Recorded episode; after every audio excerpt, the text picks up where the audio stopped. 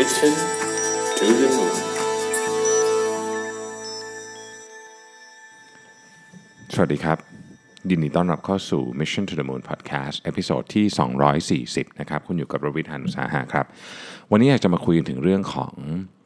8 แรงขับ หรือพลังที่สำคัญที่สุด ในการขับเคลื่อนเศรษฐกิจโลกในอนาคตนะครับก็เป็นบทความจาก World Economic Forum นะครับชื่อว่า The Eight Major Forces Shaping the Future of the Global Economy นะครับเกี่ยวข้องกับเศรษฐกิจหมดเลยนะครับ เป็นเรื่องที่จะบอกว่าใกล้ก็ใกล้ไกลก็ไกลนะครับ ต้องลองมาดูกันว่าแต่เรื่องมีอะไรบ้างนะฮะช่วงนี้เนี่ยผมได้มีโอกาสเจอกับนักธุรกิจนักคิดหลายท่านนะแล้วก็ได้ได้แลกเปลี่ยนไอเดียกันนะครับในการในการพูดกันถึงเรื่อง disruption พูดถึงเรื่องอออนาคตว่าเราจะไปกันทางไหนอะไรเนี่ยนะซึ่งซึ่งบทความเนี้ย แทบจะรวมทุกทุกแนวคิดที่เกี่ยวข้องกับหมวดเศรษฐกิจไว้ทั้งสิ้นเลยนะครับ เรามาเริ่มกันเลยนะฮะ อันที่หนึ่งเนี่ยคือ tech invasion นะครับ จริง ๆ เราพูดเรื่อง tech มาเยอะมากแล้วนะ แต่ว่าคำว่า tech invasion เนี่ยมันมันกำลังพูดถึงการเปลี่ยนแปลงสินทรัพย์นะครับจากในอดีต ต้องบอกว่าในอดีตที่ผ่านมาเนี่ยนะฮะแรงขับเคลื่อนสำคัญสำคัญที่ที่ที่เข้ามาเปลี่ยนโฉมหน้าของธุรกิจเนี่ยมันมักจะเป็นของที่เป็นฟิสิกอลอะ นะครับจับต้องได้นะฮะไม่ว่าจะเป็นน้ำมันเอ่ยนะครับไม่ว่าจะเป็นการค้นพบหลอดไฟอะไรพวกนี้นะฮะประเภทนี้นะครับก็เป็นของที่ที่จับต้องได้นะครับ สิ่งที่เกิดเกิดการเปลี่ยนแปลงในอดีตเนี่ยคือบริษัทองค์กรเนี่ยนะครับ ลงทุนอย่างมากเลยนะฮะในการสร้างโรงงานขนาดใหญ่นะครับ จ้างคนเป็นพันเป็นหมื่นคนนะครับ สร้างของต่างๆขึ้นมานะครับ บริษัทที่เป็นเรียกว่า blue chip ในในอเมริกาหรือแม้แต่ในโลกเนี่ยก็ถูกสร้างมาในวิธีวิธีเดียวกันนะครับ เช่น IBM นะครับ General Electric Walmart Ford อะไรเนี่ยเป็นเป็นวิธีการสร้างจะคล้ายกันหมดเลยนะครับแต่วันนี้เราเราอยู่ในโลกที่ที่แตกต่างจากวันนั้นมากนะครับอยู่ในโลกที่ที่ถูกสร้างโดยพลังงานของ Data ครับเพราะฉะนั้นต้องบอกเลยว่าทุกวันนี้ Data เป็นสิ่งที่เข้ามาแทนที่ของพวกนี้ทั้งหมด นะฮะ Data กลายเป็นของที่มีค่ามากที่สุด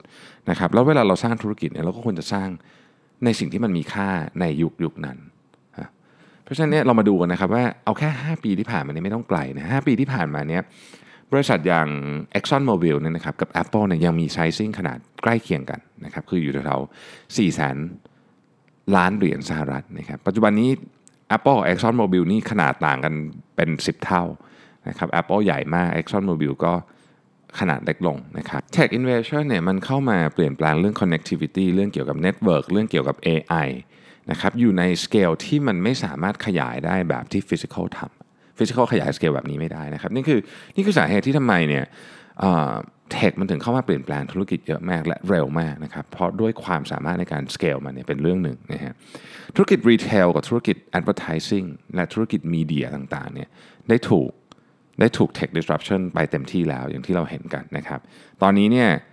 ที่เขาคาดการณ์กันว่าจะตามมา ก็ได้แก่ healthcare finance นะครับ manufacturing แล้วก็การศึกษาครับ education นะฮะอันนี้เป็นธุรกิจอีก 4 ธุรกิจที่เขาคาดการณ์กันว่าเทคจะเข้ามา เรียกว่ามาเปลี่ยนแปลงโฉมหน้าของธุรกิจอย่างรุนแรงนะครับ เรามาดูตัวเลขที่น่าสนใจกันนะครับ ในในการใช้เงินสำหรับออนไลน์ advertising ซึ่งปัจจุบันนี้เป็นงบ ใหญ่เกือบจะที่สุดของของเกือบทุกบริษัทนะครับหนึ่งเหรียญในออนไลน์ advertising เนี่ย60 เซนคือ 60%ของออนไลน์ advertising ทั้งหมดเนี่ยจะไปอยู่ที่ 2 บริษัทเท่านั้นคือ Google กับ Facebook นะครับภายในปีอันนั้นคืออันที่ 1 อันที่ 2 คือภายในปี 2030เนี่ย AI จะได้รับการคาดการณ์ว่าจะสามารถสร้าง economic impact ประมาณ 15.7 trillion US ดอลลาร์นะครับ แล้วก็ปัจจุบันนี้เนี่ย Amazon เนี่ยนะครับ Amazon อันนี้อันนี้เป็นตัวเลขน่าสนใจมาก Amazon เนี่ยนะฮะในวันนี้เนี่ยนะครับมีมูลค่ามากกว่า retailer ที่เป็นร้านที่มีหน้าร้านอะที่เขาเรียกว่า brick and mortar ก็คือ retailer ที่มีหน้าร้านเนี่ยวันนี้ Amazon มีค่ามากกว่า retailer ทั้งหมดในสหรัฐอเมริการวมกัน หมายความว่าคนที่ไปห้างสรรพสินค้าคนที่มีร้านขายเสื้อเป็นทั้งหมดเนี่ยนะครับมูลค่าทั้งหมดเนี่ยนะฮะ ของคนที่มีหน้าร้านเนี่ยมีมูลค่าน้อยกว่าบริษัทอเมซอนแล้ว น่าน่าตกใจไหมน่าตกใจมากเพราะอเมริกาเป็นประเทศที่ใหญ่มาก และมีร้านค้าห้างสรรพสินค้าจำนวนมากเยอะมากๆนะครับ อันนั้นคือที่หนึ่งนะฮะ tech invasion อันที่สองคือ the evolution of money ฮะเวลาพูดถึงคำว่าเงินเนี่ยจริงๆ concept นี้เป็นคอนเซปต์ที่ที่ที่ถกเถียงกันได้ยาวเลยนะครับ เพราะว่าอดีตเนี่ยเราเคยใช้การพิมพ์ธนบัตร เราก็มีมีมีทองแบกไว้ใช่ไหมเราเคยได้ยินว่าสมัยก่อนถ้าจะพิมพ์เงินต้องมีทองอยู่อะไรเงี้ยนะฮะเพราะว่าปัจจุบันนี้เนี่ยธนาคารกลางเนี่ยนะครับอยากจะพิมพ์เงินก็สามารถพิมพ์ได้นะฮะถ้าเกิดว่าตอนนั้นเนี่ยต้องการที่จะใส่เงินเข้ามาในระบบนะฮะเพื่อที่จะอาจจะแก้ปัญหาเรื่องของวิกฤตเศรษฐกิจหรืออะไรก็แล้วแต่นะครับในขณะเดียวกันอีกฝั่งหนึ่งเนี่ยก็มีคนทำคริปโตเคอเรนซีขึ้นมา ถึงแม้ตอนนี้เนี่ยบิตคอยจะอยู่ในช่วงที่เรียกว่าเขาเรียกว่าเหมืองแตกนะฮะแต่ว่า คริปโตเคอเรนซีก็เติบโตขึ้นมาควบคู่ไปกับการพิมพ์แบงก์ของธนาคารกลางเนี่ยเพราะฉะนั้นเงินซึ่งน่าจะในในบทความของ World Economic Forum เนี่ยบอกว่าเป็น human greatest หรือ most important invention คือคือเป็นเป็นเป็นสิ่งที่ยิ่งใหญ่ที่สุดที่มนุษย์เคยสร้างขึ้นมาเลยก็ว่าได้นะครับ ก็อาจจะจริงนะ เพราะว่าเงินเนี่ยเป็นศูนย์กลางของทุกอย่างนะฮะ แต่ถ้าเกิดเราอยากเห็นภาพไปชัดเจนมากขึ้นว่าทุกวันนี้เงินมันหมายถึงอะไรเนี่ยนะครับ เรามาลองดูหนี้กันนะฮะหนี้ในโลกนี้ทั้งหมดเนี่ยมี 247 trillion US ดอลลาร์นะครับคิดเป็นเงินสกุล US ดอลลาร์เนี่ยนะฮะในบรรดาหนี้ทั้งหมดเนี่ยใหญ่ที่สุดอันดับหนึ่งเนี่ยคืออเมริกาครับถือครองหนี้ 31.8%ของหนี้ทั้งหมดของโลกใบนี้นะครับถัดมาก็เป็นญี่ปุ่นฮะ ญี่ปุ่นเนี่ย 18.8%นะครับ ญี่ปุ่นเนี่ยมีอัตราหนี้ต่อ GDP สูงมาก 239%แต่ว่าที่ตัวเลขนี้ไม่ได้น่าตกใจ อย่างที่อย่างที่มันควรจะน่าตกใจก็เพราะว่าหนี้ของญี่ปุ่นเนี่ย 90 กว่าเปอร์เซ็นต์เนี่ยเป็นหนี้ที่อยู่ในประเทศครับนะฮะซึ่งหนี้ที่อยู่ในประเทศก็จะไม่น่าตกใจเท่าหนี้ต่างประเทศ ถ้านึกถ้านึกว่าตกใจไม่ตกใจยังไงลองให้นึกถึงตอนต้มยำกุ้งนะฮะประเทศจีนครับ 7.9%นะครับ ฝรั่งเศส 3.8%เยอรมนี 3.8%นะครับ อิตาลี 3.9%นะฮะอังกฤษนะครับ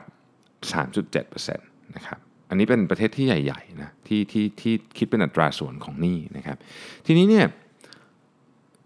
ทุกวันนี้เราเรา concept ของคำว่าเงินเนี่ยมันมันเปลี่ยนไปเยอะมากจากในอดีต เพราะว่ามันมีอัตราแลกเปลี่ยนมันมีคริปโตเคอเรนซีเข้ามายกตัวอย่างเช่น concept คำว่าเงินที่ที่เปลี่ยนไปเยอะมากเนี่ยอย่างที่เวเนซุเอลาเงินคือคืออะไรต้องมานั่งคิดกันใหม่นะครับเงินคืออะไรเพราะฉะนั้น concept เนี้ยก็จะเปลี่ยนไปเรื่อยๆนะครับตอนนี้เรากำลังอยู่อีกยุคหนึ่งที่ที่น่าสนใจมาก เพราะว่าเรากำลังอยู่ในยุคที่เราเรามองเงินเป็นเป็นอีกภาพหนึ่งเราต้องมานั่งเราทั้งโลกเนี่ยจะจะจะเข้าไปสู่ เขาเรียกว่าการตกลงกันครั้งใหม่ว่าตกลงแล้วเนี่ยความหมาย definition ของคำว่าเงินคืออะไรกันแน่นะฮะสิ่งน่าสนใจเกี่ยวกับเรื่องเงินก็คือว่า ตอนนี้เรามีคริปโตเคอเรนซีเนี่ยเกิน 700 currency แล้วนะครับเยอะมากนะฮะเราก็ถึงแม้ว่าช่วงนี้จะอย่างที่บอกเมืองแตกอยู่เนี่ยนะแต่ก็ไม่แน่มันก็จะกลับมาก็ได้นะครับ อันที่สองเนี่ยที่น่าสนใจคือ hyperinflation นี่มีจริง ให้เห็นกันอยู่ทุกวันนี้เลยที่เวเนซุเอลานะครับปัจจุบันนี้เราพูดกันที่หลักล้านเปอร์เซ็นต์ต่อปีนะฮะ อันที่ 3 คือ the wealth landscape ครับก็คือการเปลี่ยนแปลงของความมั่งคั่ง ซึ่งถ้าเราพูดกันถึงเรื่องของความมั่งคั่งเนี่ยนะครับ อย่างสิ่งหนึ่งที่วัดได้ก็คือการเจริญเติบโตนะครับว่าการเจริญเติบโตเนี่ยมันไปอยู่ที่ไหนนะครับเขามีตัวเลขอยู่ตัวหนึ่งนะครับที่มาจาก World Bank นะฮะว่าถ้าเราดู estimate global growth ระหว่าง 2017 ถึง 2019 เนี่ยในในในใน real GDP นะครับ มันจะไปอยู่ที่จีนเนี่ย35.2%อเมริกา17.9%นะครับ อินเดีย8.6ยุโรป7.9นะครับ อินโดนีเซีย2.9เกาหลีใต้2นะครับ อังกฤษ1.6ญี่ปุ่น1.5บราซิล1.2นะครับเม็กซิโกกับรัสเซียตามมาที่ประมาณ1นะครับ ทีนี้เนี่ยนี่เป็นนี่เป็นตัวเลขแบบเชิงเศรษฐศาสตร์นะแต่ว่าถ้าเรามองอีกมุมหนึ่งเนี่ยนะครับก็คือว่า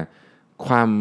ความมั่งคั่งในยุคนี้เนี่ยคนในยุคนี้ก็มองเปลี่ยนไปนะในอดีตเนี่ยถ้าเป็นยุคคุณพ่อคุณแม่เราเราก็จะมองถึงเรื่องของตัวเงินเป็นหลักนะครับเป็นพูดถึงเรื่องเงินพูดถึงเรื่องทรัพย์สินเนี่ยแต่ความมั่งคั่งของคนยุค millennial เนี่ยเปลี่ยนไปนะครับเปลี่ยนไปเยอะมากความมั่งคั่งของคนยุค millennial เนี่ยเราเราได้ยินคำว่า sustainable living เราได้ยินคำว่า life experience คือเขามีวิธีการใช้เงินและคิดเกี่ยวกับความมั่งคั่งเปลี่ยนไปดังนั้น ความมั่งคั่งจึงอาจจะไม่ได้เป็น ตัวเงินที่อยู่ในธนาคารหนึ่งต่อไปนะครับอันนี้ยังไม่พูดถึงว่า definition ของคำว่าเงินคืออะไรด้วยนะนั่นคือข้อที่ 2 ที่เราพูดกันไปแล้วเมื่อกี้นะครับข้อมูลที่น่าสนใจก็คือว่าในบรรดาคนที่ร่ำรวยที่สุดในโลก 50 คนเนี่ยนะฮะนะในบรรดาคนที่ร่ำรวยที่สุดในโลก 50 คนเนี่ย 12 คนเนี่ยมาจากสายเทคนะครับและคนที่มาจากสายเทคที่เป็นคนที่ร่ำรวยที่สุดในโลก 50 คนเนี่ยนะครับมีอายุเฉลี่ยต่ำกว่า มหาเศรษฐีคนอื่นเนี่ยอยู่ราว 18 ปีได้นะครับข้อมูลอันที่สองนี่น่าสนใจครับในบรรดาความมั่งคั่งในในหุ้นในบอลในอะไรพวกนี้ทั้งหมดเนี่ยนะฮะซึ่งมีมูลค่าประมาณ 30 กว่า trillion US ดอลลาร์เนี่ยทั้งหมดเนี่ยนะครับถูกควบคุมหรือถูกซื้อขายในที่สุดแล้วเนี่ยผ่านบริษัทเพียง 15 บริษัทเท่านั้นเอง30 trillion US ดอลลาร์ ในบอลในหุ้น ซื้อขายผ่าน 30 บริษัทเท่านั้นเองนะฟอสที่4ครับ Eastern Promise นะฮะ คือจริงๆ ต้องบอกว่า Eastern Promise เนี่ยมาจากการเติบโตอย่างมหาศาลเลยนะครับของเศรษฐกิจของประเทศจีน แต่ว่าหลายคนก็บอกว่าเอ๊ะเศรษฐกิจของประเทศจีนเนี่ยมันจะไปต่อได้ไหมเหมือนมันจะมันจะโตต่อได้อีกอย่างนี้จริง ๆ เหรอ เพราะว่าโตติดต่อกันมาเยอะมากในหลายปีแล้วนะครับ ตอนนี้เวลาเราพูดถึงเศรษฐกิจของประเทศจีนเนี่ย เราจะมองไปที่ เมืองที่กำลังจะเติบโตขึ้นมาอีก ยังไม่มีใครรู้ว่าเมืองเหล่านี้เนี่ยจะมีศักยภาพเยอะแค่ไหน ในการเติบโตแต่เราพอจะเห็นตัวเลขแล้วนะครับ อย่างเช่น เรายกตัวอย่างเนี่ยนะครับเอ่อเซินเจิ้นเนี่ยนะฮะมี GDP เท่าๆกับประเทศสวีเดนนะครับเฉิงตูเนี่ยมี GDP เท่าๆกับนอร์เวย์นะครับนานจิงมี GDP เท่าๆกับเดนมาร์กนะครับเทียนจินมี GDP เท่าๆกับโรมาเนียนะครับ หางโจวมี GDP พอๆกับกรีซนะครับกวางโจวมี GDP พอกับสวิตเซอร์แลนด์นะครับอะไรแบบนี้เป็นต้นนะฮะก็คือใหญ่มากนะฮะถ้าจะให้เห็นภาพมากกว่านั้นก็คือในประเทศจีนเนี่ยมีเมืองเป็นร้อยเมืองเลยบางเมืองเราแทบจะไม่เคยได้ยินชื่อเนี่ยนะครับที่มีคนอยู่เกิน 1 ล้านคน เมืองขนาด 1 ล้านคนนี่เป็นเมืองที่ใหญ่มากแล้วนะครับผมยกตัวอย่างเมืองหลวงของโปรตุเกสอย่างลิสบอนเนี่ยลิสบอนมีคนแค่ 6 0แสนเองนะ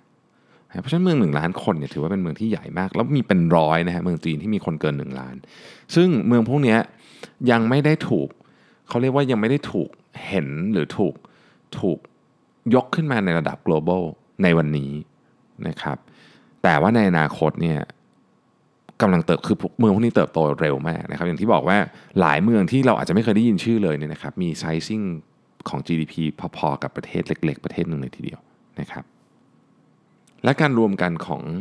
เขตเมืองพวกนี้สร้างสร้างตัวเลขที่มหาศาลมากยกยกตัวอย่างเช่นเอ่อยางซีริเวอร์เดลต้าก็คือเมืองเมืองเมืองที่อยู่เป็นโซนหนึ่งเรียกว่าเป็นพื้นที่หนึ่งของของของแม่น้ำยางซีเท่านั้นเอง ซึ่งมีเมืองอยู่ประมาณทักสิบกว่าเมืองเนี่ยนะครับ มี GDP รวมกันเนี่ย 2.6 trillion US ดอลลาร์นะครับ ใหญ่กว่า GDP องอิตาลีอีกนะฮะนี่แค่เมืองแค่แบบ 1 โซน 1 region เท่านั้นเองนะฮะ ดังนั้นเนี่ยตัวเลขที่น่าสนใจเกี่ยวกับเรื่องนี้ก็คือว่าตัวอันที่หนึ่งนะครับตั้งแต่ปี 1990 เป็นต้นมาเนี่ยนะฮะคนจีนนะครับ800 ล้านคน ขยับจากเรียกว่าฐานะยากจนมาก ๆ นะครับ extreme poverty เนี่ยขึ้นมา หลุดหลุดจากการเป็นคนที่ยากจนมาก ๆ นะครับ เนื่องจากเศรษฐกิจโตเยอะมากนะครับ เขามีการคาดการณ์กันไว้ว่าภายใน 2029 เนี่ยนะฮะ คนที่เป็นชนชั้นกลางในประเทศจีนเนี่ยจะมากกว่าคนทั้งหมดของสหรัฐอเมริกา เอาใหม่นะฮะ คนชั้นกลางในประเทศจีนเนี่ยจะมากกว่าประชากรทั้งหมดของสหรัฐอเมริกานะครับ ปัจจุบันนี้จีนเนี่ยมี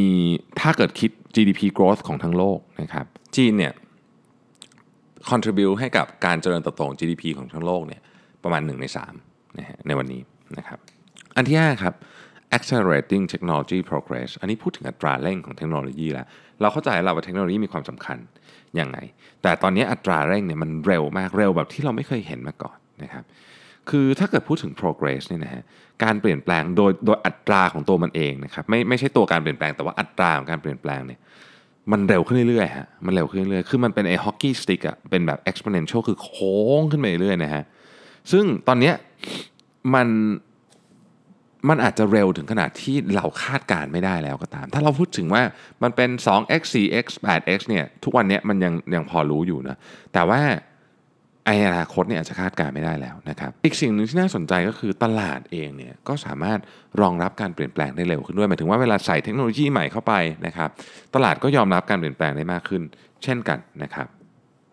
เรายกตัวอย่างอันหนึ่งให้ก็แล้วกันนะฮะรถยนต์เนี่ยนะครับ กว่าจะมีคนใช้ 50 ล้านคนเนี่ยนะฮะใช้เวลา 62 ปีนะครับ 50 ล้านคนนะฮะโทรศัพท์กว่าจะมีคนใช้ 50 ล้านคนเนี่ยใช้เวลา 50 ปีนะครับเครดิตการ์ดเนี่ยกว่าจะมีคนใช้ 50 ล้านคนเนี่ยใช้เวลา 28 ปีนะครับ Facebook 1ปี เกมโปเกมอนโกเนี่ย19 วันมีคนใช้ 50 ล้านคน ดังนั้นเนี่ยเราจึงเห็นได้ว่าเดี๋ยวนี้เทคโนโลยีมันเร็วมาก แล้วตลาดก็ ก็รับการมาถึงของเทคโนโลยีได้เร็วขึ้นด้วย สิ่งที่น่าสนใจเกี่ยวกับเรื่องนี้ก็คือไอ้ของที่ฟังดูเหมือนบ้าๆบอๆทั้งหลายที่เราอาจจะคิดว่ามีแต่ในหนัง เช่นนาโนบอทนะครับ เช่นการตัดต่อยีนเพื่อเอาโรคทำรักษาโรค หรือการเอา มาชีนเข้ามาต่อกับร่างกายเนี่ยอาจจะเกิดขึ้นเร็วกว่าที่คิดเยอะก็ได้ เราอาจจะคิดว่าเออฉันคงไม่เห็นหรอกฉันคงตายก่อนแต่ไม่แน่ไม่แน่ ด้วยการ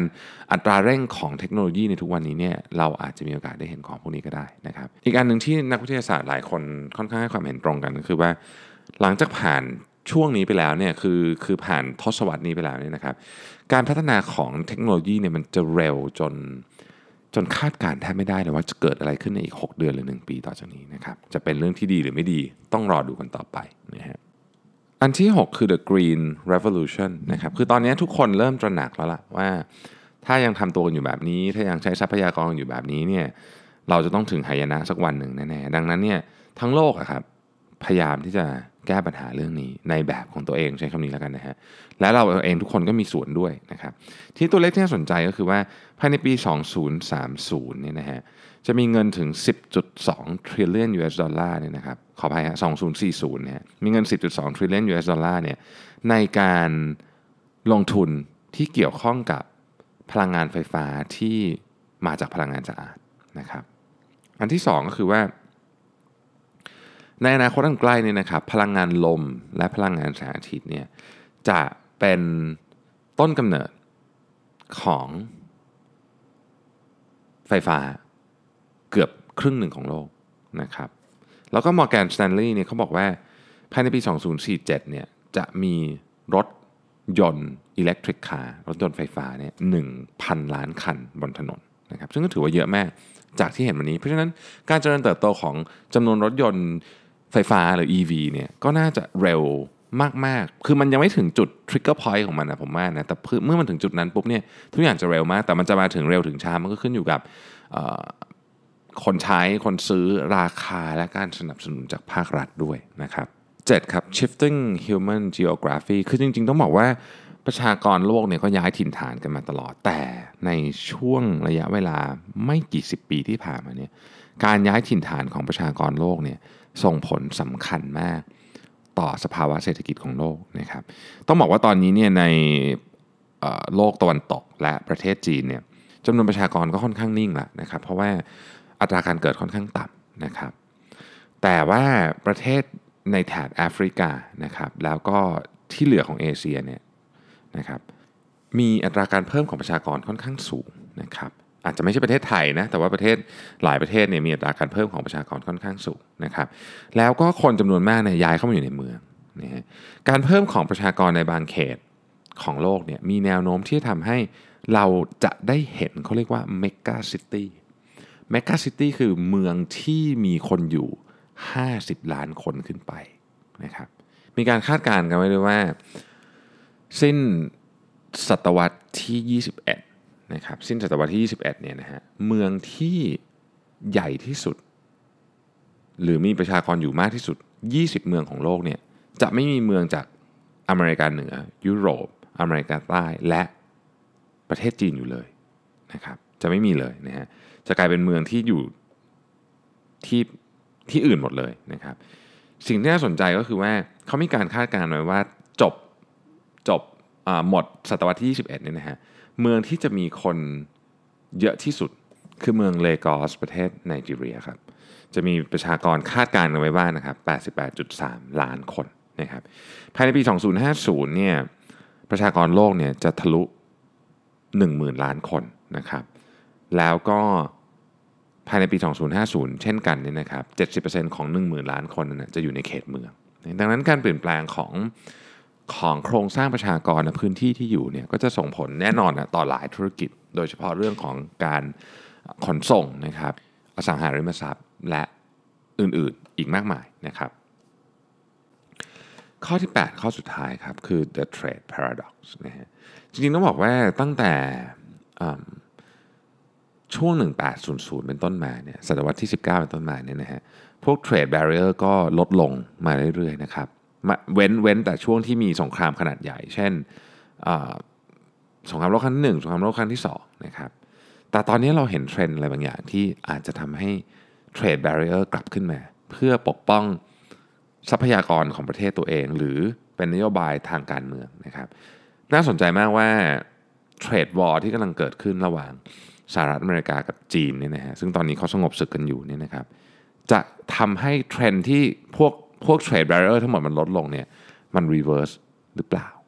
นะครับอันนี้เป็นสิ่งน่าสนใจมากและถ้ามันเกิด reverse ขึ้นมาเนี่ยมันก็น่าจะเปลี่ยนแปลงโครงสร้างทางเศรษฐกิจที่สำคัญมากของโลกอีกครั้งหนึ่งเลยทีเดียวนะครับ ทั้งหมดทั้งมวลนี้มาจาก Research ของ World Economic Forum นะครับท่านสามารถไปติดตามอ่านได้นะครับ ชื่อ Research อีกครั้งหนึ่งนะฮะ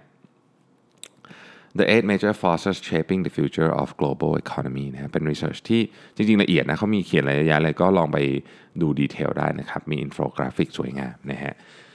โอเคนะครับ วันนี้ก็ต้องขอบคุณทุกท่านมากที่ติดตาม Mission to the Moon Podcast นะครับ ขออัปเดตข่าวสักเล็กน้อยนะครับ Mission to the Moon Media ยังคงรับเพื่อนร่วมงานนะครับ เป็น Content Creator อยู่นะครับ แล้วก็ ท่านไหนที่มีคำถามกับ Podcast ของ Mission to the Moon อย่าลืมส่งคำถามมาไว้ได้ใน Inbox นะครับ เดี๋ยวผมจะตอบให้ในวันอาทิตย์สำหรับวันนี้ขอบคุณมากที่ติดตาม Mission to the Moon Podcast แล้วก็ต้องขออภัยที่วันนี้เนี่ยตอนเช้าเนี่ยนะครับออแอปพอดแคสต์ของ Apple รู้สึกจะมีปัญหานะฮะแต่ตอนนี้เข้าใจว่าใช้ได้แล้ว ถ้าท่านไหนยังฟังไม่ได้ช่วย inbox มาบอกหน่อยนะครับ ผมจะพยายามหาวิธีแก้ให้นะครับ ขอบคุณมากนะครับ เราพบกันใหม่วันพรุ่งนี้ครับ สวัสดีครับ